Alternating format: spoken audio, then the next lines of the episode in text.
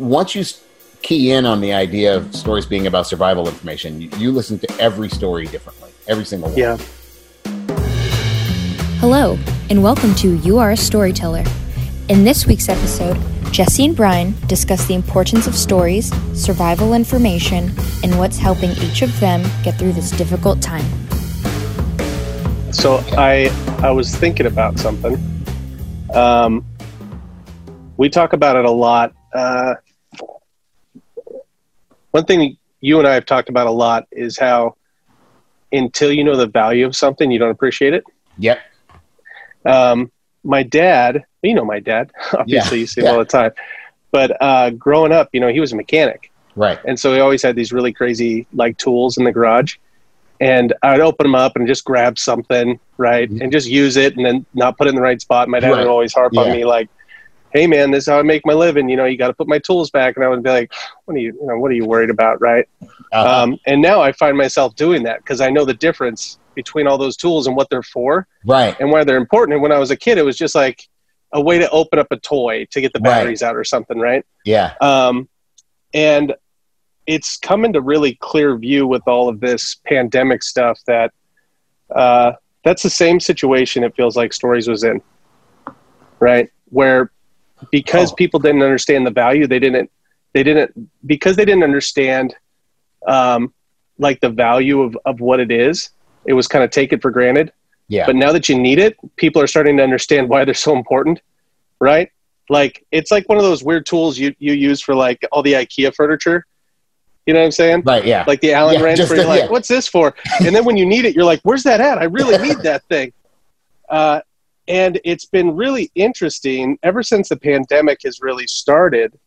Um, all these all these kind of conversations and arguments that we used to have about why stories exist, the survival information stuff has all kind of been uh, thrown out the window. Like people seem to get it now at a totally different level. Yeah, they do.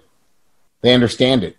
They did. They they without knowing that it's um, what am I trying to say? It's so natural to Mhm. seek stories when you need them that people don't even realize that they do it. Right. So my my one of my favorite examples is new parents. New Yeah. parents find new parents Uh-huh. and Yeah. they hang out and they talk about stuff and they share stories, right? Because it's a way of using those other parents as clone characters, right? And that child is a clone character. Oh no, they do that. They don't worry. Mhm. Oh, Yep. you know, oh that you might want to get checked out, right? Like Yep. because one time blah blah blah, or no, that's just this because another time blah blah blah, right? That Yep. we just we can't help it. We will seek out that information, and it usually comes in the form of a story. If we need to survive, that's what we'll do. we we talked about it before where it's kind of like story structure is like a sharp stick right? You, you Yeah. try to hand it to somebody and they're like sharp stick i don't need this. And they're just like whatever. Uh, and then once they realize it's for catching fish right? Yeah, once they're hungry they're like oh man where's that sharp stick at? I really need that. I need that Yeah. tool. Right? Now more than ever. There was i, I told you um, uh, you know marcus and i were down at the grocery store and this was before they even put in all the like six foot limits. And we're standing in line to check out and marcus was saying um, i watched contagion last night uh, and I, I haven't seen it the movie contagion but he was Yeah. like i watched it last night and i was like no kidding the lady in front of us turned around and said what'd you learn yeah, and it's like we don't i don't know we didn't know who this person was but i as soon as i got back to the office i think i told you i was like Yeah. you wouldn't believe what just happened because it was so clear for her she was looking for survival information you yeah, know? this was just days into the pandemic and she hears somebody behind her in line mention that they watched a movie and she turns around interrupts the conversation and is like give me what you got right. right Yeah, it's um, I, it's a really strange thing because when you're when I'm in a classroom setting or somewhere or speaking or lecturing and I say stories for survival information, the pushback I get is insane. Yeah. because it's um, it's a relatively safe space and you can philosophize about well, I think stories should be this and I think stories should be that, but when it goes down, right, and people Yeah. need it, they have no, there's no confusion about what stories are for, none. They know exactly what they're for. Um, and all of those arguments about what they could be go out the window. Yeah. You, you know, it's funny. We've seen this. Like, I mean, even when we started the podcast, I think it just started because we you, you were teaching class and there would be people that would miss on weeks and stuff like that. And it was like, oh, let's just record the, let's just record these. And at the very least, people, you know, here can listen to them if they miss it or, or whatever. Uh, and then we found that we had this audience, but it wasn't the, the audience that I, I thought we would have. Mm-hmm. I thought it was going to be a lot of students, like folks just starting out. And then all the stories we've heard, like, you know, the fact that Kobe was listening and like all these professional screenwriters and directors are listening. Um, and at first it was kind of puzzling, but but now it seems pretty clear. It's because they know why it's important. Yeah. Right. They understand. Oh, I oh that's an Allen wrench. I need that in order to do my job. It's beyond yeah. theory for them. It's it's super practical. Yeah, no, it's true. It's funny because what I find, yes, the people that I get the most pushback from are usually the least experienced people. Mm-hmm. So the least experienced people are like, I don't think it works that way. And the people with more experience are like, hey, thanks for telling me it works that way. I can use that. You yeah. Know, it's a completely different uh, response. And it's, it's so consistent that I, you know, because I couldn't figure it out. I'm like, why are the people who don't know anything arguing with me? It's like, oh, they don't yeah. know anything. That's why they're arguing. Um, and I, and even if somebody disagrees with me, if I'm talking to some other pro, the disagreement at is, a, is at a much higher level. It's not about the basic things. It's about almost now you're arguing minutia. You know? Yeah, it's not about style or something like yeah. that. Yeah, yeah. Remember, there was a story, and maybe you've told it on this show before. I don't, I don't recall, but you told a story about um, a student who was like a, she worked at a magazine or something, and you got a ton of pushback, and then she called you one day, and she was like, in "Oh crisis. yeah." We we yeah. tell that story because it seems kind of fitting. Yeah, well, she was a she was a writer. Uh, she was actually writing comics, comic books, and uh, I was. It was right around the time when I was trying to break into comics, and uh, she we would have these discussions, and she completely disagreed with me about everything that had to do with story, and and uh, I didn't know what I was talking about. It was all theory, and then uh, she had a regular book she was writing, and she called me up, and she was very upset, and she says um, I'm going to lose my job if I can't figure out how a, how to write a story. Can you come teach me? Hmm. Um, and then all of a sudden, I knew what I was talking about. I found that fascinating. It's like so when you you you know somehow instead of thinking, well, that guy doesn't know anything, right? she said that guy seems to know, and yeah. and called me.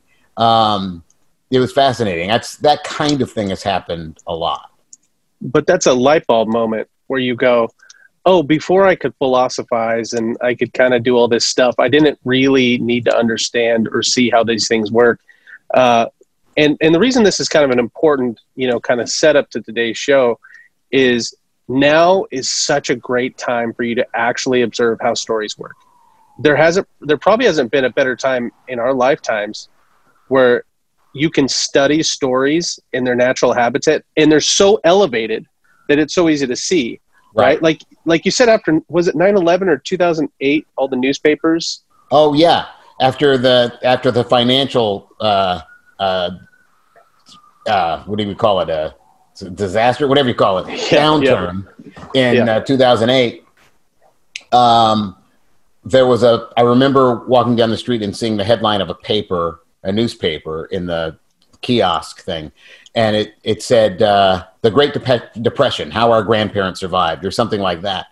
And uh, it was a big headline, and it was just interesting to me that they knew that that was information people would be interested in. It wasn't, um, you know, it wasn't. This is what happened to the stock market, or you know, yeah. it wasn't. The headline was, "How did your grandparents and great grandparents or whatever survive the depression?" Yeah. Um, I we automatically do that. So this book. Um, about the 1918 uh, flu epidemic is like selling like hotcakes right now. Like, you know, I think I sent you the link, but it was like number one yeah. in all its categories, right? Because yeah. everybody wants to know now. Like, yep. oh, I need that information now. The, the interesting thing is, if you knew that stories always had survival information in them, you would listen to all stories differently right? Mm. You might be an expert in the flu epidemic just because you read about it because you go, just in case, right? I need to yep. know this, right? Um, you once you key in on the idea of stories being about survival information. You, you listen to every story differently, every single one. Yeah. And and this is such an important time because not only is it such a great time to see uh, kind of all these um, tactics is the wrong word uh, observations you've made clone characters and all these different things we've talked about for i don't know a year now on the podcast you can see them playing out it in such a clear way right now Yeah. right all of a sudden you see folks that are are denying that you know the virus is even a thing and Right. then, you, and then they cut to the person who's a doctor it's like these are all cl- like you can start to see it's just there's such stark um, it's just such a great time to observe these things and yeah. also understand the importance of stories Right. Well, there's an interesting thing about when you talk about clone characters, right, and how we use clone characters, because if you think about it, what happens is, what do we look at? We look at how uh, South Korea, uh, Yep. Oh, yeah. It's such right? a good. we yeah, look at how Italy dealt with it, right? Yep. Right. So we compare ourselves to these other. How where do we rank? Well, not very well, right? Our Yeah. our line is crazy, right? Um, and so we look way down at the bottom at South Korea, Yep. and we look way at the top at That's us, right. and, and that's clones. Well, Yep. and we look at who's ahead of us. Who's ahead of us? New York, they're ahead of us. Okay, or Italy's ahead of us. Let's look and Yep. see what they did. So what are they? They're two weeks ahead. What does two weeks look like? You know, Yeah. that's how we Yeah. we're automatically using clone characters. Oh man, that's such a great like.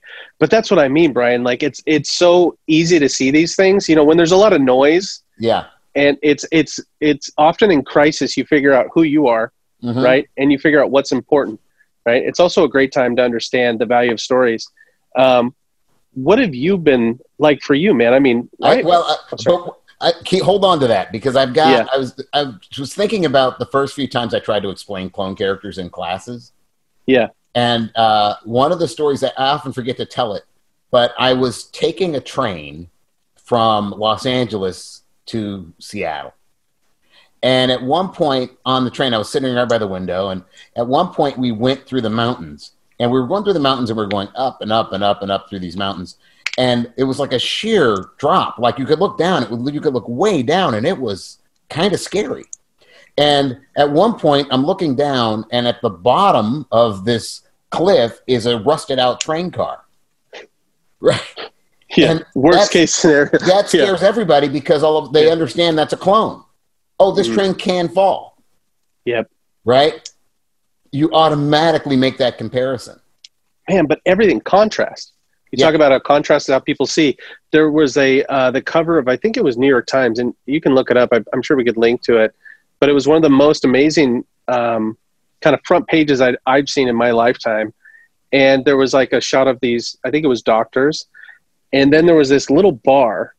And then on the side of the paper the entire margin on the far right hand side was comp- was one straight line all the way to the top. And so it was all these tiny lines in the middle of the page and then one straight line that took up the entire Yeah. right hand side column. And it was the joblessness rate.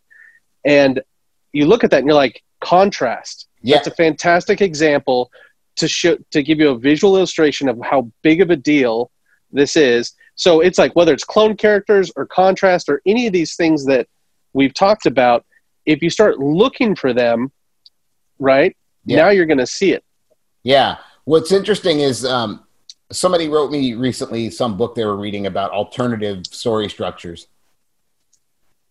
And that's all that theory stuff, right? It's like, does is that the way people talk? Is this the way people communicate? That if it's not that, then it's just something somebody's trying to sell you, it, or somebody's Mhm. confused about what story structure is. Story structure is like any other kind of structure, right? There there aren't really alternative story structures. There are only story structures that work for what you're trying to build, right? So if you're trying to build a bridge and you have uh, sand on both sides of the of the expanse, um, you build a certain kind of foundation, right? Right? yeah Because that's what you need for the bridge, right? Right? yeah Um, if you have solid rock, you build another kind of foundation, right? And what you're trying to do dictates the structure. When people start talking about structure as if it exists all by itself, they don't understand it, yeah right right? And the way to see whether or not it's true is to see is, th- is that the way people actually speak? Is that the way people actually communicate? Is this actually the way people seek out stories, um, or what they seek them out for? Um, otherwise, it, it is just somebody trying to sell you something. Yep, that's right. Snake oil, man. Yeah, the guru stuff is always bad, right? Yeah. If somebody, the, whenever there's somebody who's like, you know, uh, I'm you the know, way. I'm the one that cracked the Yeah. code on, and I have this special language, and you know, yeah, it's like what if you can just observe it in nature? It's a pretty good bet, yeah, right? Like you really don't even take anybody's word for it, right, right? Go look around, yeah, and once you see clone characters, and once you see contrast, or you know, it's the it's the string that makes it like once you see that all the, they're all just observed, then you can go like, oh, okay, no, nobody's selling me anything, right. right? Um, just helping you see something that maybe you couldn't see before. I also think that um, it's people, especially with creative people, and we'll, we'll we'll do a show about this about about ego, but especially with creative people, I think they want to like they think their job is to do something different. Right. So if you say, well, it's about survival information, like, I don't think it has to be that. I can do all these other things because I'm making it about me, right? Yeah. Instead of what the Yep. tool and what it's for. Yep. Um, uh, but we'll do a whole show on that. I just, It's true, but we've talked about it before. Like you, it, once you, in order to know how to use something properly, you have to know why it exists, yeah, right? Like when I say you could op- you could use a chainsaw to open up a beer, but that's going to make a mess because that's not what chainsaws. That wasn't the point. You could do that, right. but it's going to make a mess because that wasn't the Right. point, right? Um, Yeah. It's a different thing. Mhm. right? It's a perfectly good tool if you're trying to chop down a tree, but it's a bad idea to open up your beer with it, right? Right. So you have to understand at a very basic level, like this is all the stuff. If, if I'm looking over my bookcase, and man, in the last like three or for years, I've bought more for dummies books, stuff that I would have never done back in the day because now I'm just like, no, no, no, no, no, hold on a second. I'm just going to read the four dummies because if you can get that baseline of like, just give me the basic stuff because I'd always try to jump ahead right. right? Right. Um, and then you hear about guys like Michael Jordan that would dribble for X amount of hours Yep. a day and stuff. like It's like the same thing. Like uh, Miles Davis, like all those like legends, they would focus on the the basics, Yeah. right, over and over and over again. Because there's always another level. It's just like it's like the floor just keeps dropping, and you get Yeah. more and more out of it. Yeah. You go deeper into the basics, right? People want to move beyond the basics, and the people at the top are looking below the basics. Yeah, Why are these the basics, right? You know, why do we start here? And they dig Yeah. deeper and they dig deeper and they dig deeper. Um, it's the people who are beginning who are always about uh, thinking there's something higher. Um, Yeah. like I can do something else higher, but the real the real information is below. It's you know it's what I find is it's like this. People uh, want to know how to do things, right? So they'll say, "Well, how do I write dialogue? How do I write this? How do I do this? How do I do that? How do I make sure my stories have survival information? How? How? How? yeah, How is a surface question. Why is the bigger question?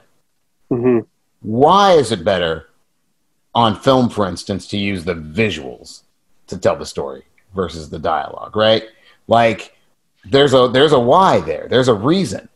Mm-hmm. So instead of going, well, why do I have to do it that way? How do I do it? You know what I mean? You know what I'm saying? Like yeah, the, why is the why should be a a way into the thing. That's what it is. People use why as a way out. Why do I have to do it that way?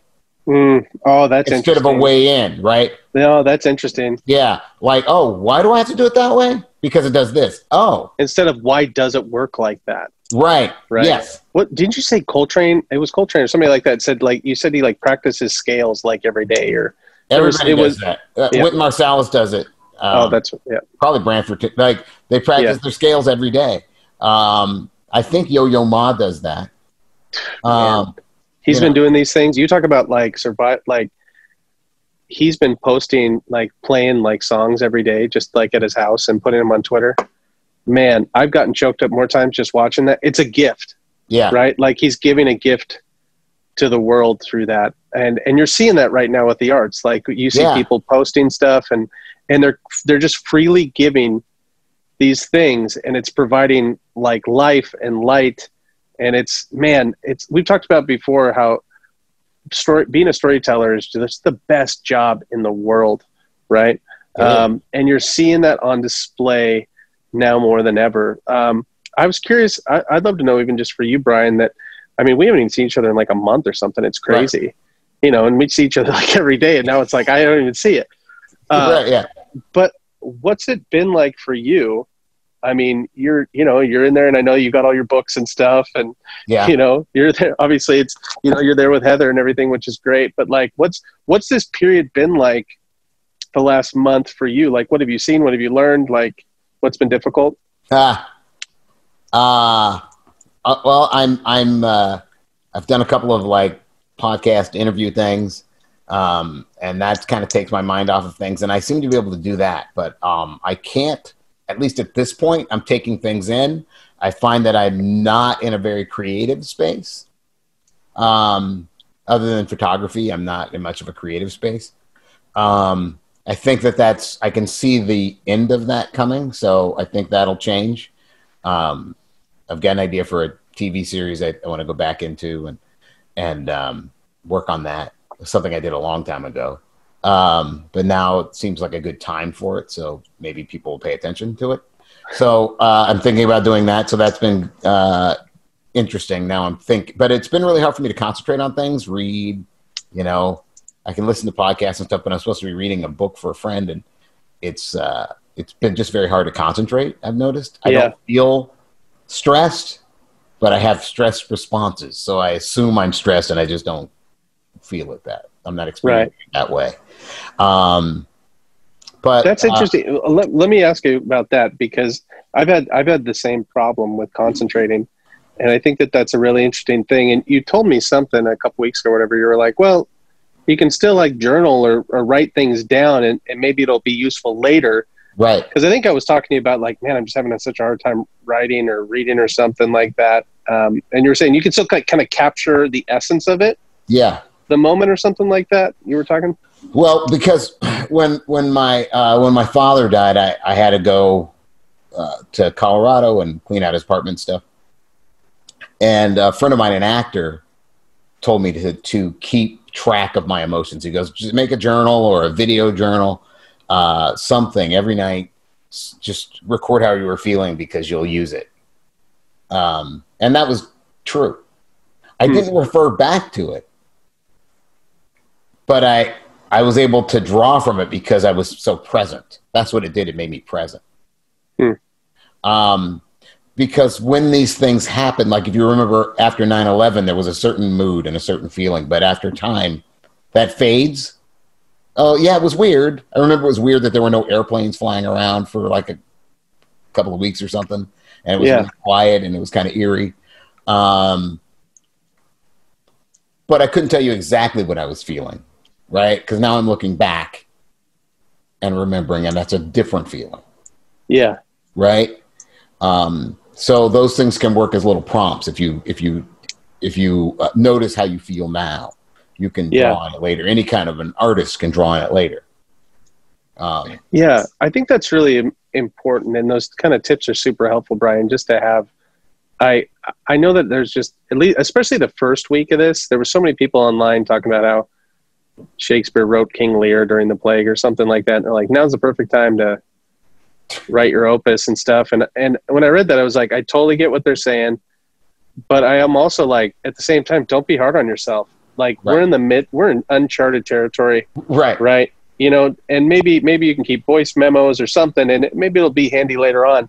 But I also think we could be putting too much pressure on people to you know hey you were home for two weeks why don't you knock out that thing right well it's like well there's a kind of a lot going on right and it's you know when somebody was somebody was talking about i think it might have been heather was talking about how we're all kind of going through the stages of grief right right so you have denial and then you kind of you're like you're we're all kind of moving through the stages of grief and it was interesting when they said that i just pulled up the stages of grief and i was like oh yeah i can kind of see like week by week you know and then you finally get to acceptance and you're like yeah yeah I don't know what's going to happen, but I'm going to go out and finish working the garden either way. Kind of like, you know, and because you see that happen even in war, right? Right.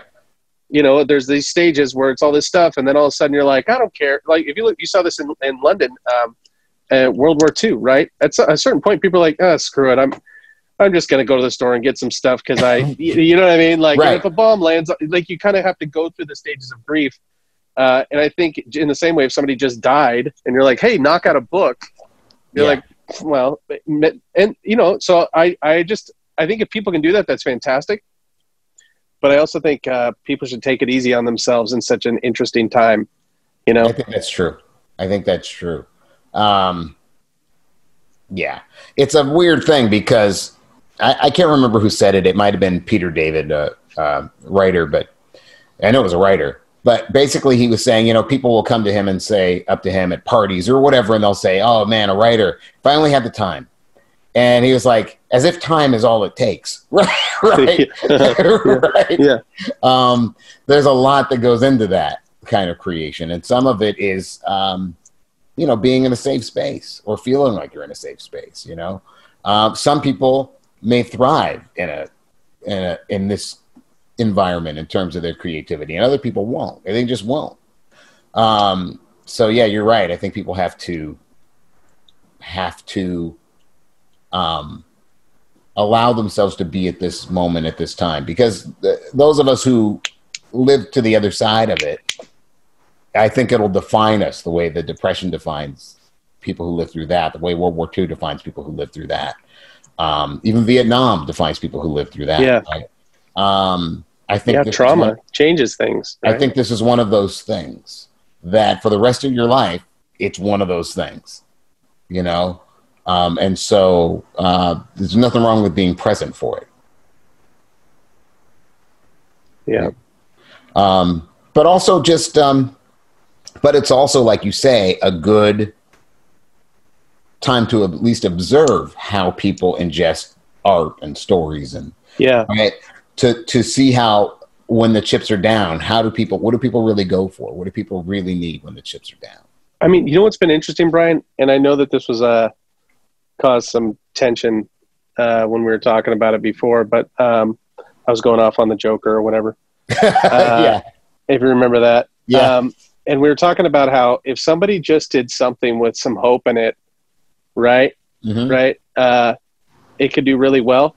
Look at the stuff that's working right now, right? Like if you look at even like that series that um, I forget the guy's name. He's a director and he was on The Office, um, and he's doing that, that you know his like YouTube show, and it's all about you know kind of good things that are also happening, Uh-huh. right? It, it's and if you look at like what Yo Yo Ma's doing with posting like music, like if you look at the people that are out there that are trying to put something out, right? That's not just bleak, right? Um, look at how well they're doing. yeah You know, trying to find, you know, trying to put some hope out out out in the world when it's when it's desperately needed. yeah yeah it's um well it's just a good thing to to observe to see how again how people are using that stuff and what people are going towards what people are because again it's one thing when it's theory you know it's one thing when it's uh, everything's fine and you can be like people like this or it can just be dark for no reason or you know Yeah, I'm going to kill off a bunch of characters people love. And, you know, it's like, well, that's less attractive when people you love might be in danger of dying. Right. yeah, All of a sudden, that's not as fun. Right. yeah, Um, I mean, I, I never found it fun. Right.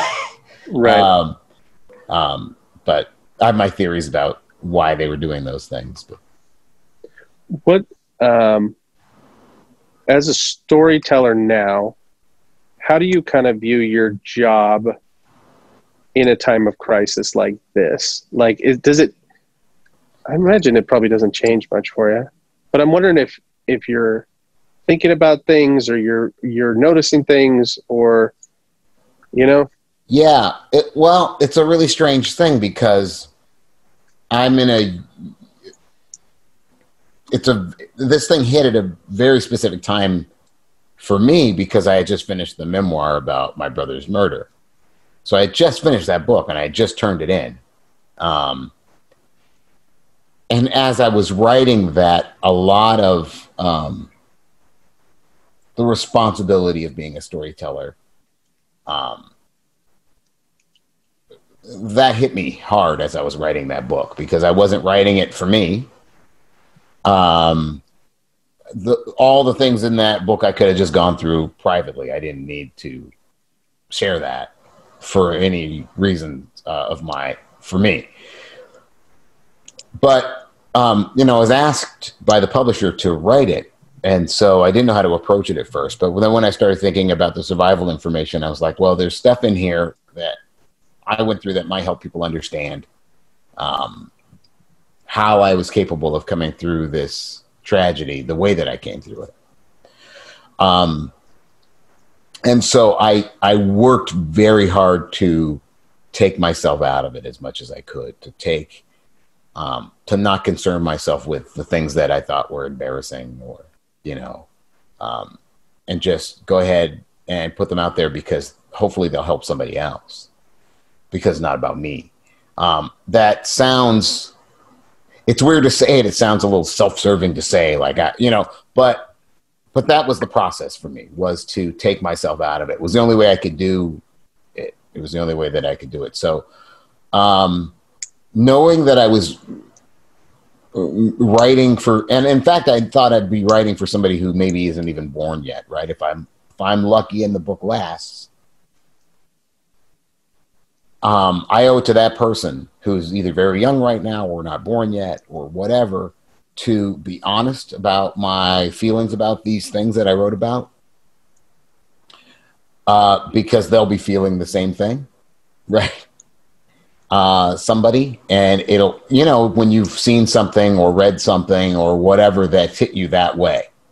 Everybody's had that experience where you go, this person is talking to me they they yeah. might already be dead, right? But they're talking yeah. to you, right? Um, I, I, I worked really hard to uh, surrender that way to the process and to what I was trying to do, and so it's interesting now. I don't know how it would ch- have changed the book um, if we had been going through this and I was trying to, you know, hit that deadline, but I'd already turned it in. So um, So it's just interesting for me because I feel like I've been through this process creatively. Like, what's my responsibility? What am I supposed to be doing? And so um, now I'm I feel clear headed about it. It's not like I didn't before, but I feel really clear headed about it. Like I know it. Can you unpack that a little bit? Clear headed about what?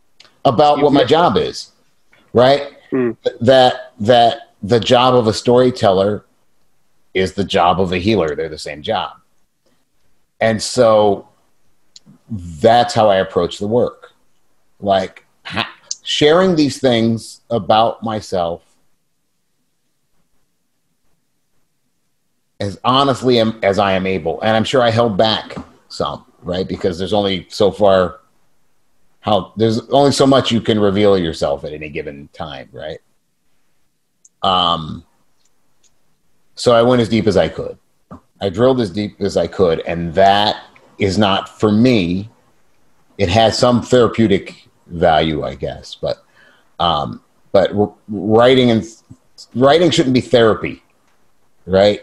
Um, because then it's it ends up being a little bit more preachy, mm-hmm. right?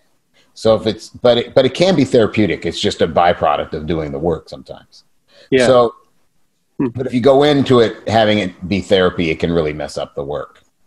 Um, but it can be therapeutic, and so in that way, I think the process was therapeutic. Uh, it did clear. It did make it clear to me. I think it's the best thing I've written. I don't know. Other people will have to make that decision, but I think it's the best thing I've written. And um, I think that was because I was clear about my job. I was clear that my job was a healing job. Um, Can I ask more questions about that? Yeah. Because if we go, stories exist to impart survival information. Yeah. Right. And then we go, but I'd never thought about the next step. And you just said that's so clear, which I want to connect them, right?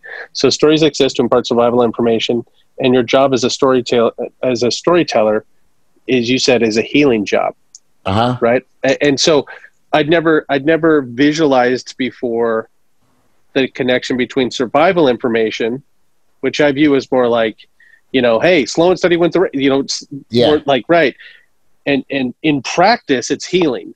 right. right? So it's kind of like it exists to do this. In practice, what do you need to do today? It's a healing job, right? Right. So so if you're an account, whatever, if you're an accountant, that's your your job is uh, you know whatever numbers or right. It's a category, right? Right. Just like just like a any other category of of a healer, right? That's what a storyteller. That's the type of job it is. Um, Right. I just like how I, I hadn't. I don't think we've ever connected them like that. Yeah, it's I um I talk about it a little bit in the golden theme, but I think it's the same. I think it's a just just a healing job. You can you you know it's a heal again when people need it for healing, they know it, right? Yeah. So um any twelve. You step talked about like medicine man. You said it's the same job of it's the same job. medicine man would have had, or or you know, a griot Yeah. would have had. Right? Yeah. Yeah, they're the same. They're the same job. Um, and often in tribal settings, it's the same job as the magician, right? So the magician, sort of uh, person, the, you know, the, the healer, the storyteller, they're all the same job. And I think if you're not doing one of those things, you're probably not doing your job. So if you're not healing, if there's not some magic, and by magic I mean well stories are so transformative right stories are so um, you know you know i don't want to have an argument about this so so I, I hope people don't write about it but but i don't think stories are designed to be immersive right? I think so getting inside a world inside your vr headset and stuff that's all cool. I like doing that. I just don't think it's a storytelling tool because i think stories when they work are immersive. They do transport you. They do put you in that space. And I think making that leap is part of the magic. I think that VR takes the magic out, for one thing. I think there are other issues with it too. But I think it, it takes the magic out of the storytelling. It Yeah. takes the, the, the, the sort of mental participation of what, you know what I mean? I think it, I think it changes something. Um, who knows? I, I could be wrong. Charlie Chaplin No, man, I- talkies I- wouldn't last. You know what I mean? Yeah. I mean, Uh, I, I, I, I went out, I got one after I, you showed me yours, your, uh, your oh, VR oh yeah, And like, I think it's great for like when I'm stressed out, like all this crazy stuff. I'll go in there and just like sit and fish, yeah, right, yeah, Stuff like that, where it's like I'm just sitting there, and Kate's like, "What are you doing?" I was like, "I'm fishing." it's just I'm sitting on a beach. yeah, You know, there's no pandemic in here, right, right? yeah, I'm just casting my Yeah. rod and I'm fishing. You know what I'm saying? yeah, Uh, but that's not storytelling, right. right? Yeah, it's not. It's a different thing, and that's okay. It can be that thing. Yeah. Yeah, I like uh, to fish. Yeah, but it's not. But it's not storytelling, and I think that. Um, so I think that that uh, the part that brings you in brings your imagination in. The part that sucks you in um, is part of the magic. Um, also, spectacles can be part of the magic. I think we some right now we lean heavily towards spectacle, which is not the best thing. I think it it, it drives sometimes, um, and it shouldn't drive, but it should certainly be part of it, right? Um, You know, oh my god, look at that crazy monster! Look, there's dinosaurs or whatever. It's got you know, Yeah. it's part of it, the spectacle. But um, but I think we lean too heavily on spectacle right now. The spectacle of violence, the spectacle of effects, the spectacle of like amazing cinematography. You know, Yeah. the spectacle is driving right now Yeah. of being part Oh, of yeah. us. Part Whenever somebody tells me you got to see this film, and the answer is like, why? Because they didn't cut the whole time, or because right, y- whatever. Right. You know, it's all in outer space. It's like okay, that's just it's tactics, hmm right? People mistake style for content.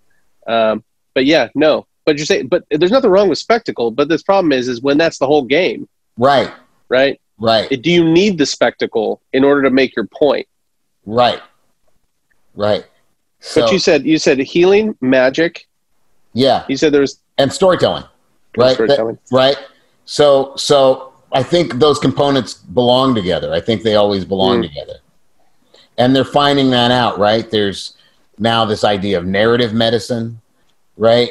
Um, because they don't know because whenever somebody outside of storytelling starts studying stories, they discover things storytellers have known forever, right? So they're th- so now doctors are going, hey, it seems like stories are healing. Yeah, they are. Right? Yeah, you ever been to therapy? Yeah. Or have you ever Yeah. why aren't you talking to storytellers? Why aren't you talking to professional storytellers? They could tell you everything you want to know, but a scientist has to find out in a lab and then they act like they've made some huge discovery. Right. Yeah. Um, so, uh, like that guy who wrote the, the new book about psilocybin, right? yeah. Yeah. Yeah. Yeah, and he's like, Uh-huh. "Hey, we discovered this thing," and it's like, really, Yeah. because tribal people have been doing that forever. For a while. Yeah, yeah, Yeah. It's been a while. Yeah, yeah, yeah, Uh, yeah. yeah. Um, but you know, I think he barely gave any lip service to people that have been doing it for centuries. Yeah. yeah, Right. Yeah. And Yeah. now they're using a ton of ton of vets and different folks like that that've been through serious trauma, finding it uh, to be extremely helpful. yeah, And, and and a lot of it is because they said that they can just tell their story, yep, right? And Yeah. that's what it that's what it does in those therapy sessions um, with psilocybin, where maybe before they wouldn't be able to bring themselves to talk about you know the bomb going off and losing their friend or whatever, but in that setting they can. Right, And it's funny, it's the process of telling their story yep, that brings the healing. right, Um, and it's funny because ask a therapist. I've asked my therapist before. She's fascinated by story stuff. She's never argued about it. Like she'll ask about stuff, and I'll be like, "Yeah, this is, Uh, you know, this is a principle or, or whatever, something to consider." And she's always like, "That makes sense." right. You know what I mean? Because she listens to stories, Stories all, day, long. Yeah, Yeah, right. and there can't be a vacuum. You have to replace one story with another story. Right. Yeah. Well, and so It's our operating system. Yeah. Well, it's but it's Yeah. why it heals for uh, any twelve step program. Yeah, Right. It's just people sharing stories, essentially. yeah, Right. And so um, there's the healing that comes from sharing your story, but there's also the healing that comes from hearing the story, right? So that because you're using those people, we're all clones. We go, oh, we're all clones. We've all had a problem with Yep. alcohol or whatever it is, right? so here we are, right. we're all clones. Yep. And um, if I hear your story and somehow it, it either makes me go, oh, I'm not alone, right? I did that. Or the other thing is, oh, that's bad. I didn't have it that bad, right? Yeah. So if that person can get through this, I can get through that, right? yeah, Um, those kinds of things. It's like it's a it's a fascinating thing, but it's just storytelling. Um, Yeah. Because I do this thing with you know the Red Badge Project with veterans, right, with PTSD, and we uh, help them learn how to tell their stories uh, for their healing, part of their healing. Uh, I, I was invited to a screening of a thing about vets with PTSD because of doing Red Badge, and I and I, I don't remember much about the movie I saw, unfortunately. But what I do remember is there was a woman who got up and spoke afterwards, and she said something I hadn't heard, uh, which was, and I don't remember which Native American uh, tribe it was, which nation, but um, anyway, the, the, these these there, there's certain group of Native Americans who, when the warriors went off to to war, uh, when they came back, the whole village would surround them, and they would sit in the center and they would tell their story, Hmm. and they did it so that the tribe was suffering with them. The tribe, we're, we're all taking so that good. trauma on. We're all going to Wow. take it on. We know what you're going through. We know what you did. We know, you know. So, yeah, so that changes how you interact with those people, right? You're not going to have people spitting at vets or, you know, what I mean? you know what Yeah. I mean? You know, so and uh, the tribe is taking it on. Like we'll also take on this burden. Um, dude, it's chronological snobbery, man. Like we think we're so damn smart. Like like you think about it, it's like of course they should do that makes so much sense doesn't it?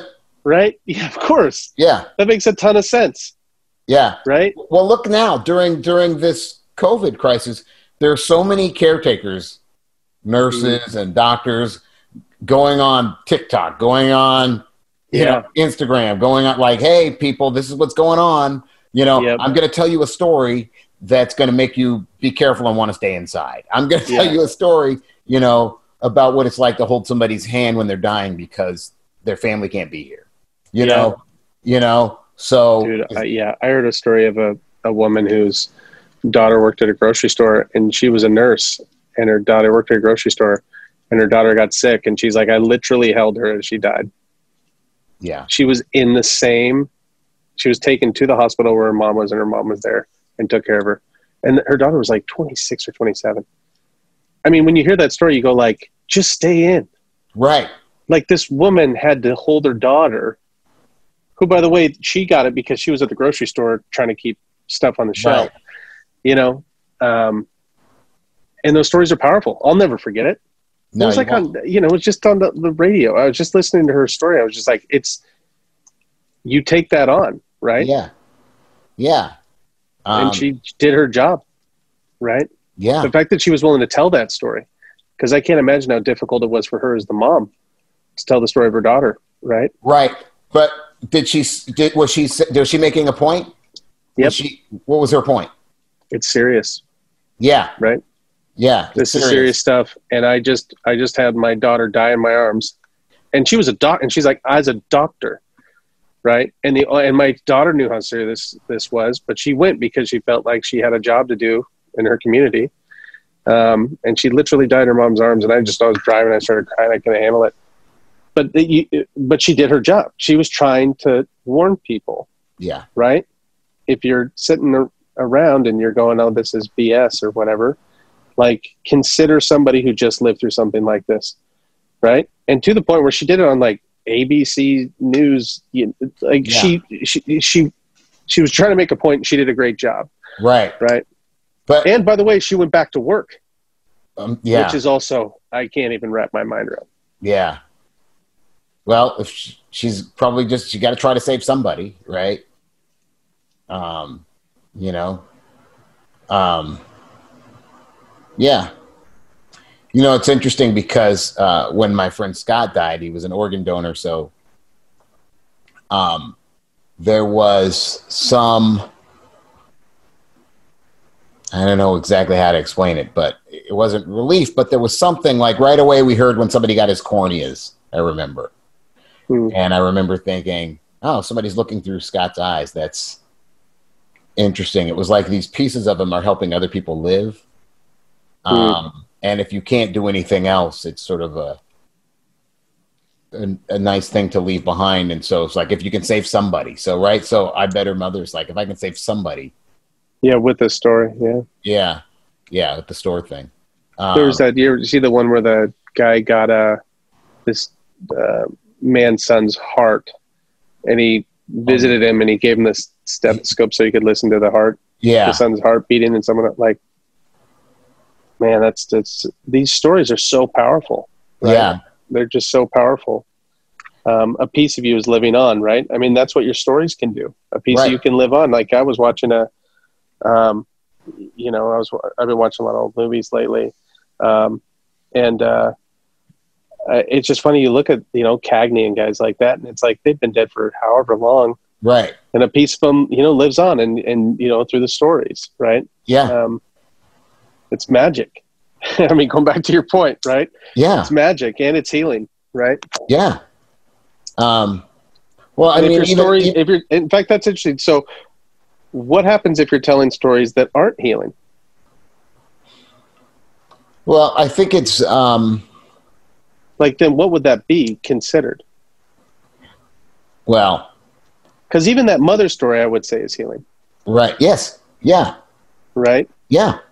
I'm just, I'm just curious. I'm just looking at the criteria because I wrote it down, and I'm going. So, if you're storytelling, and there's no magic, and it's not healing, what is that? Um, I think that it's often um, well, it's the poison part, right? It's the poison. Um, you know, medicine or poison? yeah, Stories are medicine or poison? yeah. So it's the poison. It's just the sugar, right? So it's why. Um, Hmm. Somebody, somebody. It's really interesting. Somebody was talking about um, the the the Marvel movies, and it's like, aren't you tired of superheroes? And shouldn't they make different movies now? And it's just too many superhero movies, and stop making superhero movies. And this happened uh, used to happen with uh, the animated films too, where they had so many animal characters, and people were like, "Don't do the animal characters. We've had enough of the animal characters. Move on." Blah blah blah. Um, those are just superficial things on the surface. I don't care how many superhero movies they make. Most of them are not very good. I don't think. That's the problem. Not that they're making them. Right, right. That's Yeah. not the problem. They're making them in a certain way. They're making a certain brand of superhero. And this is coming brand. from a guy who has you have Thor, you have Yeah. Spider Man, Fantastic Four. I can't make up the other one. Alpha Flight. yeah. Yeah. So it's not like you're not a fan. No, no. no, it's not at all. Um, but um, I think that uh, the form has been used to tell some pretty sophisticated stories, even the superhero uh, thing. But the, the, the movies haven't quite caught up to that. Um, I also think, don't get me started, I think the fact that they're all linked, especially the Marvel things, that you have to see this one and this one links to that one. And of course, you don't know what's Yeah. going on this because, you know, and some of them I don't like or I didn't see. So it's like, oh, you didn't watch that Thor, then you don't know what's going on in this movie. It's like, Yeah. I paid my money. Tell me a story right now. You know, Yeah. I didn't see that Yeah. other one. I'm watching this one. Yeah. Um, so that's another thing that makes me insane. Uh-huh. Um, I mean, it makes them a lot of money, but it, it makes me insane. Because if you have to see everyone to understand the one you want to see, it'll make Yeah. them some money. It's just a business strategy. It's not a better way of telling stories. oh yeah. You know? Can you imagine if you tried to do that to somebody in real life? yeah. You, you try to tell a story and they're like, I don't even know what you're talking about. And you're like, oh, did I tell you the first story a couple weeks ago? Like, no. And you're like, oh yeah, you, you should have been there or whatever. You're like, no, I, you have to, it has to stand, right. right? Right. And so, um, It's just common sense, man. So much of this stuff is common sense. yeah. Would that work in real life if you were trying to tell somebody something and they Yeah. couldn't have the context? yeah. Well, no, they get lost. Okay, well, what do you think's going to happen, Yeah. right? So, when know, I go to those things, I always I'm there with a buddy of mine who's way into, and I'd be like, "You got to understand, that was his van. And inside of his van, he had this gadget, and so, and I'll be like, oh, okay, just trying to like right, you know? yeah, right, yeah, Right? exactly, yeah, decode it. yeah. So, um, but the thing is, if they said, "Hey, this is about survival information," Yeah. right. What can we say here? Um, one of the cool things they did in the first Spider-Man two. yeah, that's good. um, uh, the one written by Alvin Sargent. Um, uh, there's a really cool thing about what it is to be a hero um, that has almost nothing to do with superpowers. I think Mhm. um, that I think is really nice. Um, in the same way that uh, Terminator Dude, Two is Into the Spider Verse was my favorite movie two years ago. There you go. This is my favorite movie of the year. Yeah, It totally stands on its own. yeah. Um, oh, I forgot what I was going to say. What did I say? Oh, you said Terminator Two does the yeah, same. Terminator 2, right? That's essentially a comic book, right? It's Yeah. essentially a comic book. It could have been from a comic. Nobody would have blinked twice, right? But you wouldn't have had to have seen the first Terminator. A lot of people hadn't seen the first Terminator. Oh no, yeah, And loved Terminator 2. yeah. You don't need you don't need that other movie. Same thing with uh, Same with Aliens. Yep, Yeah, yeah. yeah. But but what I was going to say is that because Terminator 2 had something to say about not becoming the thing you hate, right? Mm. Because Sarah Connor becomes a Terminator, right? She becomes a Yeah. killing machine in that movie with the same mission to kill somebody before they're able to set certain like it's the same thing, right? It's so good. It's, It's really good. Like, he's really good at his job. Like, Yeah. that guy, Yeah. man. Yeah, but that's amazing, right? To have that thing. And so if more superhero movies were doing things like that, Yeah, I don't think you'd hear people clamoring to like get rid of them, yeah. right? I think they couldn't get enough of them. Um, Yeah. The reason they can't get enough of them right now is just because it's like that's the dominant thing. That's all we're doing, right? If you want to go to the movies, that's probably what you're going to see, right? You know, and especially big they're so much better than the other thing you would have seen that week, Yes, right? yeah, You know what I'm saying? That it's Yes. like, uh, what a, it's just nothing sticky. You know, you know, it's like, um, there's some meals where you, you eat it, then like an hour later, you're still hungry. yeah, right? You're like, I just ate all that rice and I'm hungry like an hour later, right? It's like that with movies, Yeah. right? When you go to a movie or watch TV shows, like, what'd you watch last night? You're like, I watched something. I don't really remember yeah. what it was. You know what I mean? It's not a meal. I always say it's not But a that meal. woman's story about her daughter, yeah, you asked me about it in 20 years. Yeah, And it was over the radio yeah, and I didn't see anything, right? Like Right. you think think about the spectacle piece you were talking about over here. right. It was the most lo-fi Yep, experience, and I will never forget that story. Stories are amazing when they're low fi, low tech. They can be amazing. They can be as engaging as you know. People used to make fun of me because I always thought old radio was a really great medium, and TV sort of replaced it, right? And and I thought, ah, that's too bad because radio was a really creative space where you could where you could make people make those close those Oh. gaps, right? And Yeah. so what's interesting is that when podcasts have now taken over and everybody's like all about podcasts, it's like, well, that's just radio. Like, Yeah. you know, radio came Dude, back. War of the Worlds, list, li- re-listen to that. oh, I know, it's crazy, isn't it? It's crazy. yeah, it's really good. What he did with that is amazing. Yeah. Yeah, yeah, But that's just, you're exactly right. Like podcast, it's like, okay, they're doing pretty good, right, right? right. You know what I'm saying? But it's just, it's, it's like people, again, you, you mistake style for content. So that woman's story, or I'm sure like right now, if people are listening to this and they thought like, how many of these stories have you heard in the last month since this started that you will never forget? Yep, Were any of them shot in 3D? Were right. any of them did any of them have like a big star in them right you know what i'm saying Right. like all No. the stuff that you're told is the only way to make something work right. right Yeah, you're right. and ask your question ask yourself really simple questions why did that work right, why did that move me so much right. right I, re- I remember hearing a story on the radio. I was in an interview with two people who had run in the 1936 Olympics, and they had run with Jesse Owens. Yeah Um, a couple of really cool stories about Jesse Owens. One, uh, one, one. Well, one of the stories was that Jesse Owens, you know, he, you know, he was, you know, an amazing athlete who kind of uh, showed the Nazis up, right? The yeah master- big time right? Yeah. But what was interesting is that Jesse Owens was doing so well for for us that they almost, um, I guess, there were these two uh, Jewish runners, and they were like, "Look, we're not going to let you guys run. We want Jesse Owens to run because he's doing so well, and we're going to get some medals for the United States." And they were like, "What? That's you know." And Jesse Owens was like, "Well, that's not fair. They trained just as hard as I did. They should get to run, right?" And so he stood up for them, and he didn't. He was like, "I'm not doing that."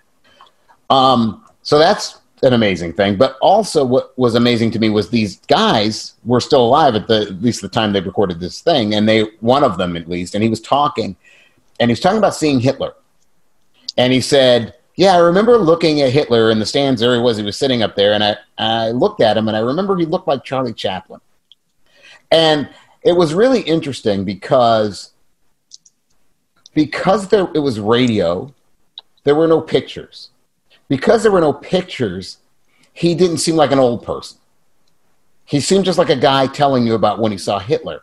And it transported you there in a way that a film never could. Right? Because a film of then is black and white, it's grainy, it's this, there's so much separation. If you take that element out, all you have is your imagination. And then you just have a guy who sounds like a contemporary person saying, yeah, I saw Hitler, and he looked like, and you put yourself there, and it's amazing how how the magic of transporting you there Mhm. worked because there was no picture, right? So it's it's it's amazing, but I mean, when I'm working, I always ask myself what I can take away. So, um, can I take away sound here? Can I take away the dialogue here? Can I take out this? Can I take out the picture? Can I take out? I remember there was um, a Michael Moore movie. Maybe I've talked about it before. I can't remember which one it was. It might have been Fahrenheit 9/11 or whatever it was. But at the very beginning of the movie, um, there the the towers or one of the towers is on fire. The very beginning of the movie, and uh, it might have been Bowling for Columbine. I'm not sure which movie. It's one of his movies, one of Michael Moore's movies. But they did this amazing thing where the second plane is about to hit the second tower, and as soon as that happens, it goes to black. And I remember sitting in the theater, but you hear all the sound of people going, "Oh my god, oh my god!" and it transported you there again. You'd seen that footage so much at that time that it was like, "Okay, here's that footage again." And it may be, it, it may bring up trauma, it may do all those things, but it wasn't new. Taking the picture away made it new again. It was, it was, uh, it was fascinating um, how well that worked in that instant.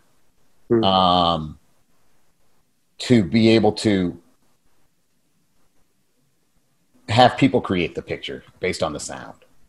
Um, But that's But- that's an interesting idea. The taking away. What can I take away?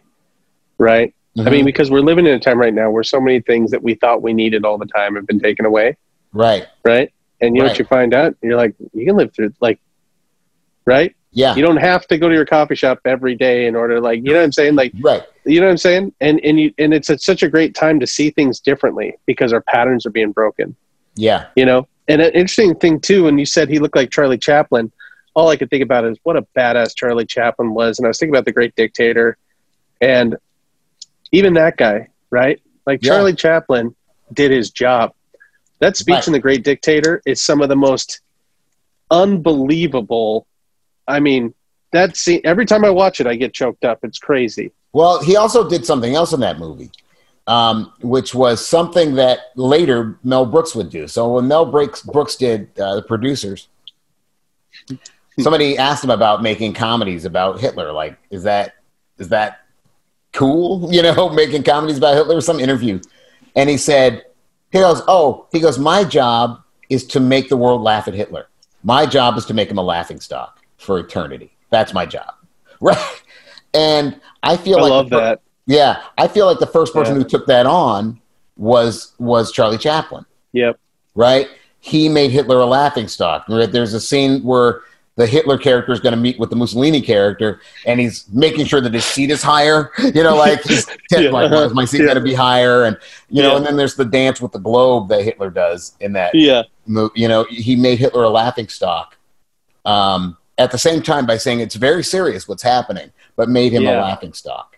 You know, um, it's great man that's magic it's great, and uh, you know the swastika because he doesn't have. They don't have the swastika. yeah They have two crosses, and it's the double cross. yeah Right? yeah It's great. it's like so good I know. that guy, man, it's crazy. yeah, And Yeah. that movie will live. I mean, jeez. yeah, but he knew what his job was. He specifically set He out. had a job to do and he did it. yeah, and people said that he shouldn't do it. Mm-hmm.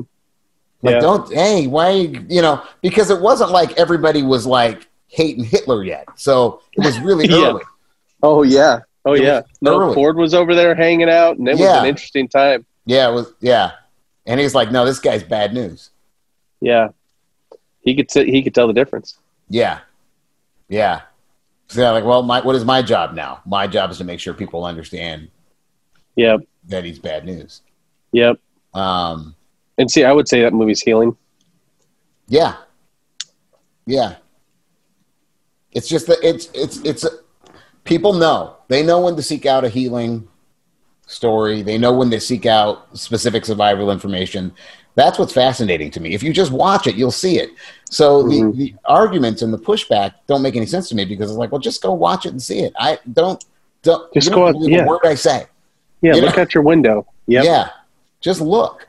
Um, yeah, Next time you pick up the phone, right? Just listen to what they say. yeah, right? It's like, oh, whatever, your mom's calling. Just hear what she has to say about the coronavirus. Hear what Howard. Just listen. Yeah, And it's again, it's like baseball cards. We're just constantly trading stories. yeah, Right? Oh, oh, here's some survival. Here's some. Oh, I'll take that. Thanks, and I'll put this over here. We're constantly trading these cards because we're trying to help each other, yeah, right?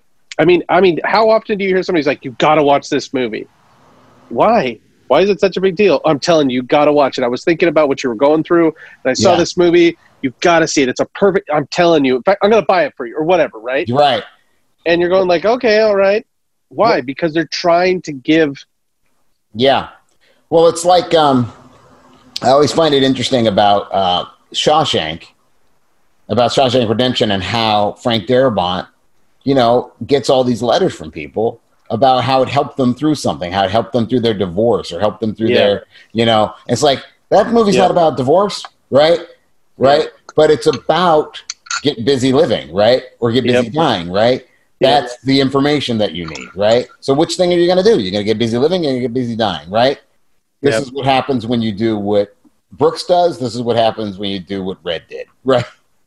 Yeah. You know, um, it, it's amazing, and that's it's a complete it's a healing movie. You Yeah. know, and for all the dark movies that everybody says are so great, go look on IMDb and see what's ranked. like Yep. it's it's it's it's stuff like and the stuff that stays. It's stuff like Shawshank. Something Yep. might go up there for a little while because it's dark and whatever. But I don't Yeah. think people are going to lean into the darkness quite so much right now. Yeah. And it, you when know, when you talk about the job of a storyteller, it's that it's a healing job. If somebody's listening to that and they go, "I want to do that," like in this time where people need medicine now more than ever, right? And if stories are medicine or Yeah. poison, and you're a healer, um, and somebody goes like, "How do I apply that? Like, how do I try to be a healer through my stories?" I think I think what Yo-Yo Ma did. I'm telling you, man, it was just like on Twitter and he was just playing the song and it was the first time i'd seen him doing that uh, and he was just a gift and i got choked up just watching it he was mhm. just giving this thing to the world and i mean when you talk about somebody who's at the top of the game right Right. at the top of their game it was beautiful man but like if somebody's sitting there going okay i want to i want my work to be uh, coming from the standpoint of healing right like how what are kind of some steps you would you would give because you just wrote that book and you said that's what you were trying to do with the book so like what would you say to somebody who's going like that's what i want to do Oh, well, it's uh well then it it becomes an internal journey, not an external one. Right? help me understand that What is it about survival or about healing or about being stuck or about whatever that you know personally? Not look outside and say, "Oh, I want to tell the story of this nurse," right? Or I Mhm. want to like Yeah. right? There's a story that you have. It doesn't have to look like your life. It doesn't have to be literal, right? It's like if your thing is about, like I told you I, I, about this boss I had. I had this terrible boss, and working on this movie, this Creature Shop, and and uh, I was so angry at him for years. And uh, and uh, I was talking to somebody about it, and I was just so mad. Like it could make me mad. Like no matter how many years went by, like you know, I, Yeah. I was like, I'm telling you, I was like, because I was so young when I was working for him. I'm like, if I ever see that guy again, I'm gonna just pop him in the jaw. I'll go to jail. I don't care. Uh, like this guy, I was this Yeah. guy. He was just an awful, miserable human being, and took every Yeah. opportunity to be that. Hmm. And I was talking to somebody about it, and uh, I said, you know, I realized that nobody, I, like, I won't let anybody do that to me again. Nobody has any power over you that you don't give them. And she said, "Oh, but he still has power over you." I'm like, "Oh yeah, he does." so, and then I was like, "I got to let that go, right? I got to let that go." But the idea of feeling powerless is a personal one that I can talk about. Now, that might look like a doctor who can't save her kid, right? Mhm. But that's my way in. yeah through Right. your actual emotional labor that you've you've lived through Right, right lived experience right. So, what's your way in? Again, it doesn't have to, you don't have to be, you know, when we talk about telling the truth, I, right now I'm talking about the emotional truth. yes right, It doesn't have to have actually happened, right? Like a, Yeah. like a there's that line in scarface where he goes i always tell the truth even when i lie Yeah, right stories are like that yeah, there wasn't actually three pigs and there wasn't actually a wolf right, right but it's true right. There's no boy who Yeah. cried wolf. There's no right. yeah, uh-huh. right? But of course, it's true. Yeah. Right? So it doesn't have to be factual. It doesn't have to look even like real life. It can look like Yeah. a superhero story. Right? Right. It doesn't have to look uh, any particular way to be true.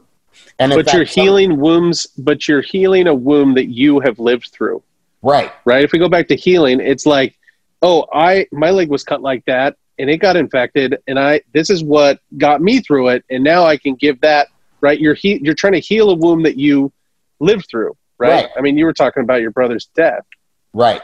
right and you're going how can i put that give that out everybody's lived through something, right? Right, that like that. Yeah, not at that level, but you know what I mean. Like but, live through trauma. Like yeah, there's something, right? Yeah, there's always something. So, yeah.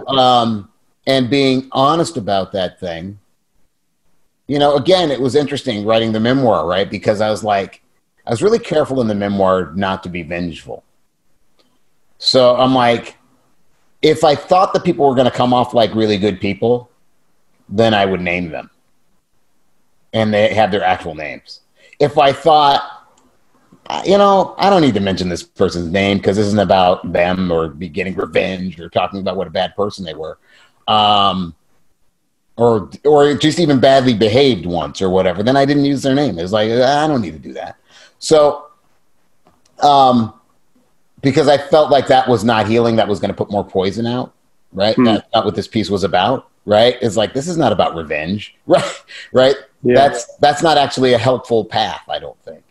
Right. Hmm. Um, but I needed to talk about these things, so I talked about them. Um, but you weren't trying to destroy those those people. I'm sorry. You weren't trying to destroy those people. You no, I'm trying to, to build other people any... up. Right. Oh uh, yeah. Right, but I'm not trying to destroy anybody. That's not the point of it. And that was that would have gone against the whole armature of the book, right? Yeah. Right. So because uh, it was about forgiving the, my brother's killer, right? So it would have gone against everything in the book if I couldn't review, couldn't yeah couldn't forgive these people along the way. But my point, my big point is that um, some of the stuff may not be factual, but it's all true from an emotional place. Some of the yeah. stuff you're talking about writing about your life, like I don't remember exactly how that went down, but I can tell you how it felt. Right? Like, yeah. you know, um, and so you'd have to make up a detail here or there to you know, set it in a place and a time. It's like, did that happen when I was eight or did that happen when I was five? I don't know. You know, I'll I'll make it when I'm five. You know, because I got to make it. Yeah. right. Yep. So um, telling the truth doesn't doesn't always mean facts. I think that confuses people. Yep. You know. I love that idea that a that it's the it's a healing job, and I love that you go well look for a womb that you've survived. Yeah right? In one form or another, and try to help other people heal from that. Yeah. Well, that makes a lot of sense, and I like how practical that is, and how personal that is. Yeah. Right. Um, because it's going to be different for everybody. Right. You know, which exactly. is really great because yeah. it's not about. This is one of the things we talk about. You know, even even at work and stuff like this, where it's like we're not trying to say just be like Brian. Right. Right. Because Brian, you have you're teaching everybody, but at the same time, like you're telling a story that's unique to you. Right. That's going to be different than you know Michelle's story or Fred's story or Tom's. Right? You know what right. I'm saying? It's not about by page two you have to do this because that's what Brian. You know what I'm saying? Yeah. That's not. It's not what we're talking about. No. Uh, yeah. So I think that people, and that's where people don't understand it because they want to be unique and they think being unique is something they do on the surface, right? Like nobody's ever done a vampire superhero movie or whatever they have, but you know what I mean. but you know what I mean. And they think that's what the thing is. Is but but it's them that makes it unique. It's telling your truth is what makes it unique. Imagine if any other healing job, you were like, technically, I'm supposed to use antibiotics and stuff, but I have a unique way of doing this, right? You'd be like, uh, uh, uh like, uh, can we, um, what, will somebody go to a different doctor? Right? You know what I'm saying? Right. It's like, dude, I'm trying to get better. And you're like, yeah, but I just, I had this idea last night where if I take two chicken bones and I, you know, like, no, no, no, no, no, no, no, no, right? You know what I'm saying? Yeah. This is why definitions matter. If right. you know that you're in the healing business, all of a sudden it's like, then your number one priority is to heal. Right. Do no harm. right? right? You know what I'm saying? Right. Not express yourself as a, a new and unique kind of doctor the world has never seen before. Yeah. You know what I'm saying? Yeah. Uh, there's ways of doing these things, you know? Well, it reminds me of the uh, the Seattle Public Library. So, the Seattle Public Library before was an old building. I've heard you. I've heard you talk about this. I can go yeah, on about this. this stupid library. So, the library from before was an old brick building where books were kept. You know, a library. Uh-huh. And they brought in some fancy pants architect. I don't know who it was. Uh, architecture people know who he is. I don't know who he is. And they were like, Uh-huh. "Isn't great?" And it's it looks cool and blah blah blah. I guess try finding a book. Just try finding a book in there. Like it's almost impossible. Or try finding your way to the second floor. It was like it's crazy. It's like a maze in there. Like, have you been in Uh-huh. there? You know what I'm talking yeah, about? yeah. It's insane. It Like, looks super cool, but you go there to observe the architecture, not to do what it was intended for. Yeah, so it's like, oh, this is about glorification of the architect. This is not about, about mm. having a place where you can find books. You know what a good architect can do? Both those things, right? A good architect go. says, Yeah, because it's not one or the other. right, yeah, but a good architect knows. Well, I'm making a library, so first and foremost, it should function as a library. People are going to want to know how to get from the first to the second floor. Yeah, You know, like people might want to find like the that. bathroom. Yeah, right. yeah, like it's almost impossible to find your way around in that in that building. Hmm. It actually makes me sick to go in it. It's too confusing. It's like being inside of a nightmare. you know, yeah, Well, and that's that's really interesting. The confusion piece, man. Like so much of this goes back to confusion, yeah, right? Like if somebody goes like, "Well, it's obvious." You go through the secret entrance, you climb a ladder, right? yeah, You know, you push on a door, it, it slides open, and you're like, "What are you stupid?" And you're like, "Well, no. I just how would I know to go to the secret? How would I get up Right. the?" I didn't know I had to take a hot air balloon to the top floor, and then you know. yeah, But all of a sudden, people usually say like, "Well, you don't get it." And it's like, whose fault is that? right, yeah, Exactly. whose fault is that? Right? You know what I mean? Yeah, yeah, So, um, Brian, this is a this is a weird episode, and I, who knows how long we're gonna be doing it this way over video. yeah. But for the folks out there that are just like been having a hard time, Uh huh. right?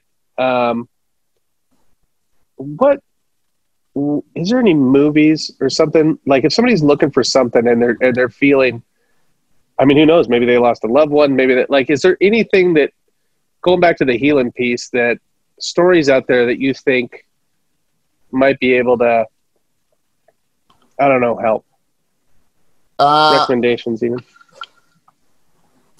well, it's interesting. We did just as a as a company just watch Mhm. It's Wonderful Life, which I think might be an interesting one for perfect time. you know? yeah Uh, people think of it as a Christmas movie, but if they can take that out of their head, um, there's some amazing information in there about how to live. Mhm. I'll, I'll give you a for instance. I asked um, Kathy, who's one of my mentors, I was like, "How you dealing with the pandemic?" And she goes, "Well, you know, every morning." And I'm waiting for her to say something like, you know, super like businessy because she's a, a business mentor. She goes, "Well, I wake up every morning and I sit down and I write what I'm grateful for." Mm. And I was like, "What else?" And she's like, well, "Kind of the rest is normal, but that's what I do every morning." And I was like, "That's awesome." Yeah, in the midst of such a hard time, the way she starts her day is going, with all the things that are happening, right? yeah, I still can find something to be grateful for. yeah, You know what I mean? Um, and it was great because she stopped right there, and I was like, God, that's brilliant. You know what I mean? yeah, Um, so I'm trying to think of like, like It's Wonderful Life would be great. Maybe there's even things like writing, like you know, it's like you said. You've said this a bunch of times in the past, like, like that the dark is no more relevant than the light, right, right? You know what I'm saying? Because people tell me, "Oh, you should see this. It's great. It's dark," and it's like that's Yeah. just a. I don't even know what you're saying, right? Yeah. That's a personal thing. You think that that makes it better than something that's light, and um, and both think something that's all light is just as much a lie as something that's all, you know, that's all dark. They're both lies, right? Yeah. Uh, this is a really, in fact, this time. What's interesting to me about this moment is this is essentially a dark moment. But what you see that's so amazing are the people in New York who cheer. Oh, yeah. it, right, right. You see people. People are are um, risking their lives to help other people. People are like all these other things are also true, right? Yeah. Um, so it's one of the things that bothers me when people criticize Schindler's List because they're like, "Well, it's a feel-good movie." It's like, no, it's not a feel-good movie. And again, if you think that's what it is, uh, get some therapy because it's pretty Mhm. dark. But what it does say is that even in the worst times, you can still hold on to your humanity. You can still save your soul. You can still be a good person. You can still help, even in the darkest times. Um, and when it's all over, you're going to wish that's what you had done. Yep. Right. It's one of the things we talked about, right? Let's focus on being the people we want to we want to be at the end of this. Yeah. Right. When we get through it, you don't want to look back and go, "I was the person that was clearing out all the toilet paper so that no one else had any," or "I, you know, I was the person that was grabbing the last, you know, whatever chicken and instead of the elderly person standing." It's like you know, Yeah. you, you, you keep keeping all that in play because it matters. You It's- know, it's, and you know, it, it's ET. yeah. right? Why don't you grow up and think about how someone else, you know, feels for a change? Like, like that's that's what that that doctor was doing with the story of her daughter, right? Think Yeah. about it. Think about all the sacrifices are being made, Yep. and if you're lucky enough to have not been sick, right? Right. But, uh, Don't but walk around and pretend. there's so many stories about these pe- people who are going to work and people, you know, essential workers. There's so many stories about them. Um, because we're focusing on the good. We're not actually focusing on the dark. The stories are not usually about how dark things are, right? Yeah, Um, it's about, um, and even the people sharing dark stories. The doctor you were talking about, she was even trying to help, even though she was telling a dark story, right? yeah, Yeah, I've seen a lot of nurses doing the same thing. That's why I think because there's a lot of nurses on TV now too, because they Yeah. see so much of it, right? They deal with the patients in a different way than a doctor, right? Yeah. So I think that their job is inherently um, more often more emotional, yeah, right? Because know, they, yeah. they're the ones holding the hands usually of the people. I think because the doctor has very specific, right? yeah, you know um but yes um but you see any of these caretakers you see a lot of them um sharing not to not to they want to scare you sometimes but to scare you into being safe right yeah, right they're not trying it's so the difference between that and po- poison just wants to scare you yeah. right Yep, just mess with you. They're trying to keep you off, off of the out of the hospital. right There's Right. a difference, right? there's a huge difference right so i just you know one thing with that too brian that I, I i do appreciate that's happened in the midst of this is uh i love that we're starting to see people we hadn't seen before right? Right. Like people that are finally getting some appreciation bus drivers people that are stocking the shelves right? All these folks you know what i'm saying? Yeah. It's like they're finally getting some acknowledgement right that their labor Yeah. is not in vain and Yeah. that we need you know truck drivers and yeah you Yeah. know um, it's interesting because it's a it's a bottom up thing right? It's the people who we think of as on the bottom they're the ones holding everything up right? Holding everything up. They're the ones Yep. holding everything up. Um, yeah i was thinking that it would be interesting. I just hope we remember it. Well this was I funny hope I hope that two years from now, if you're getting on a bus, you go thank you. right, right, you know what I'm Here's saying? well here's what i here's what i was thinking it would be cool to do. At first i thought it would be it would be cool if we did a if we had a museum for because all the museums are about um, usually about um, famous people. History's about famous people, right? Yeah. The history's made by anonymous people, right? And it would be interesting if there was a museum dedicated to ordinary people who Yeah. did amazing things. Like Yeah, it's awesome. this guy was a farmer and he did blah blah blah. She was a blah blah blah and did this Yep. right? She was a doctor and blah blah blah, right? Like whatever it is, just like regular folks that would never be in the history books. I think it would be amazing because it's like Yeah. because what it says is you, even you can be great, right? If Mhm. one of the problems with making our heroes too heroic is that they, you can't reach those heights, right? So we have to say that uh, George Washington never told a lie. We have to say, you know what I mean? Yeah. Like, well, you know what I mean?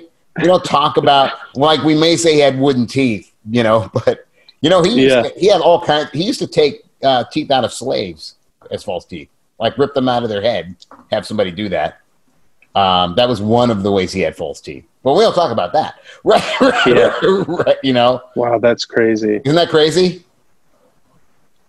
Sometimes we would pay him a little something, like here's a little something. I'm going to take one of your teeth. Um, you know, yeah. But you don't hear that, right? Um, Yeah. You only hear that he the cherry tree thing, which isn't true, right? right. Um, Yeah. You know, and so when we when we make our heroes too heroic, we can't we can't live up to it. and Yeah. we're destined to fail. But if if there's little chinks in the armor, I think then we know we can also be great, right? And occasionally we talk about it. Occasionally we talk about a Rosa Parks or something, right?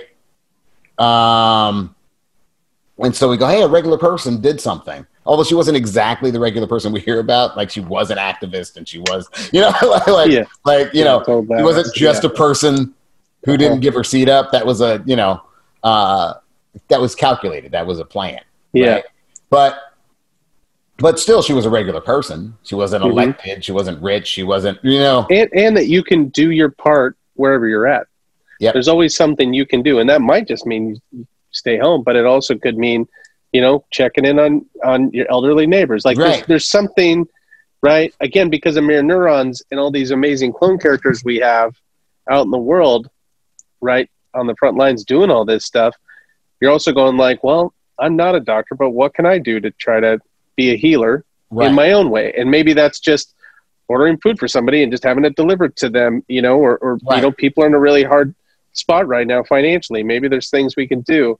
Um, but I think just in general, I love the idea uh, that framework of, you know, it's a healing job Yeah. and it's a job, right? And it's like, great, that's cool because how do I not only apply that to stories, but how do I apply that to life?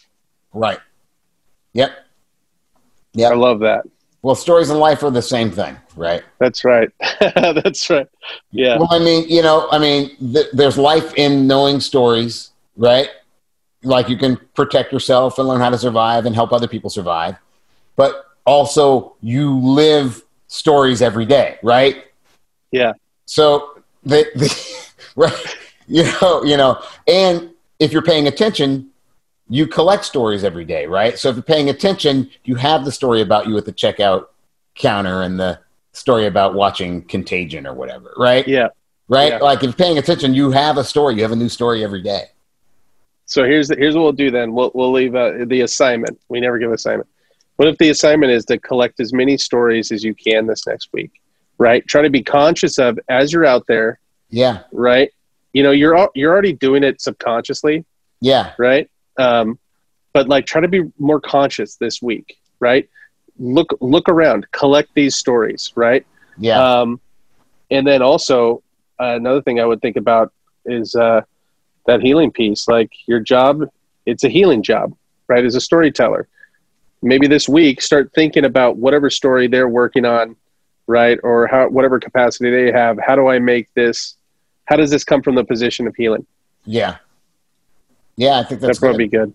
Yeah, I think that would be good. Sound good? Sounds good to me. All right, man. I miss seeing you. Yeah, I know. It's so weird, One of these man. days. It's so it's so weird. Yeah, Yeah. I, it's I yeah. I miss seeing people. I miss seeing people. It's Yeah. making me crazy. That's the hardest It- part. Yep. For me, that's the hardest part. You know, um, and I think other people are finding that's the hardest part for them. That we're But social. you know, everybody always has said, all the old timers always say, people are the most important thing. yeah, right? And then we get busy with our dumb shit or whatever, our VR yeah. headsets or our car, or whatever the thing, you know, work. And then we don't see people, you're like, oh, none of this shit matters. right. I miss people's faces. Yeah. Right? You know what I mean? Like, yeah. it's just a good reminder. Yeah. So I, I hope we come out of this on the other side of it better, right? Yeah. Um, appreciating people more, um, appreciating experiences more. Um, I mean, those things tend to fade. It always fades, you know, um, Yeah. after time and things get normal again. Um, but I hope we take a take a piece of this with us into the future. Um, Yep. and, you know, and like, do we need to drive as much? Do we need to like look at Yeah. the world is healing now? like animals are coming back, and you know, you know, somebody Yeah. saw a mammoth the other day. You know, it's crazy. Yeah. Everything's like coming back. So you know, um, uh, so maybe we'll figure that out too. Like, hey, we don't need to do this. We don't need to spend all that. You know. I, you know, as people work from home, maybe they figure out they can work from home more, so we have fewer cars Sure. on the road, and you know that could be nice. Well, the whole the whole thing is everything's invented. You know, Right. like somebody invented the way we do things. Well, you can you can come up with a different way of doing it. Yeah, You know what I'm saying? yeah, It's like, well, it was always done that way. No, it wasn't. Study history. yeah, yeah. You know, I'm about to start. I'm about to start teaching. You know, the history of advertising, and it's just so funny because I I'm excited for people to start to go like, oh wait, you know the exact date when people started doing money back guarantees, and you knew the exact. It's like yeah, people just made this stuff up. Like it's, you know what I mean? Yeah, It's like we can rethink how this stuff works. We're creative. You know, yeah, find yeah. new and better ways. But uh, thanks, Brian. Appreciate it, man. No, thank you. Thanks for watching You Are a Storyteller. If you have any questions, or if there's a storytelling topic you'd like us to cover, leave a comment below or email us at hello at beliefagency.com.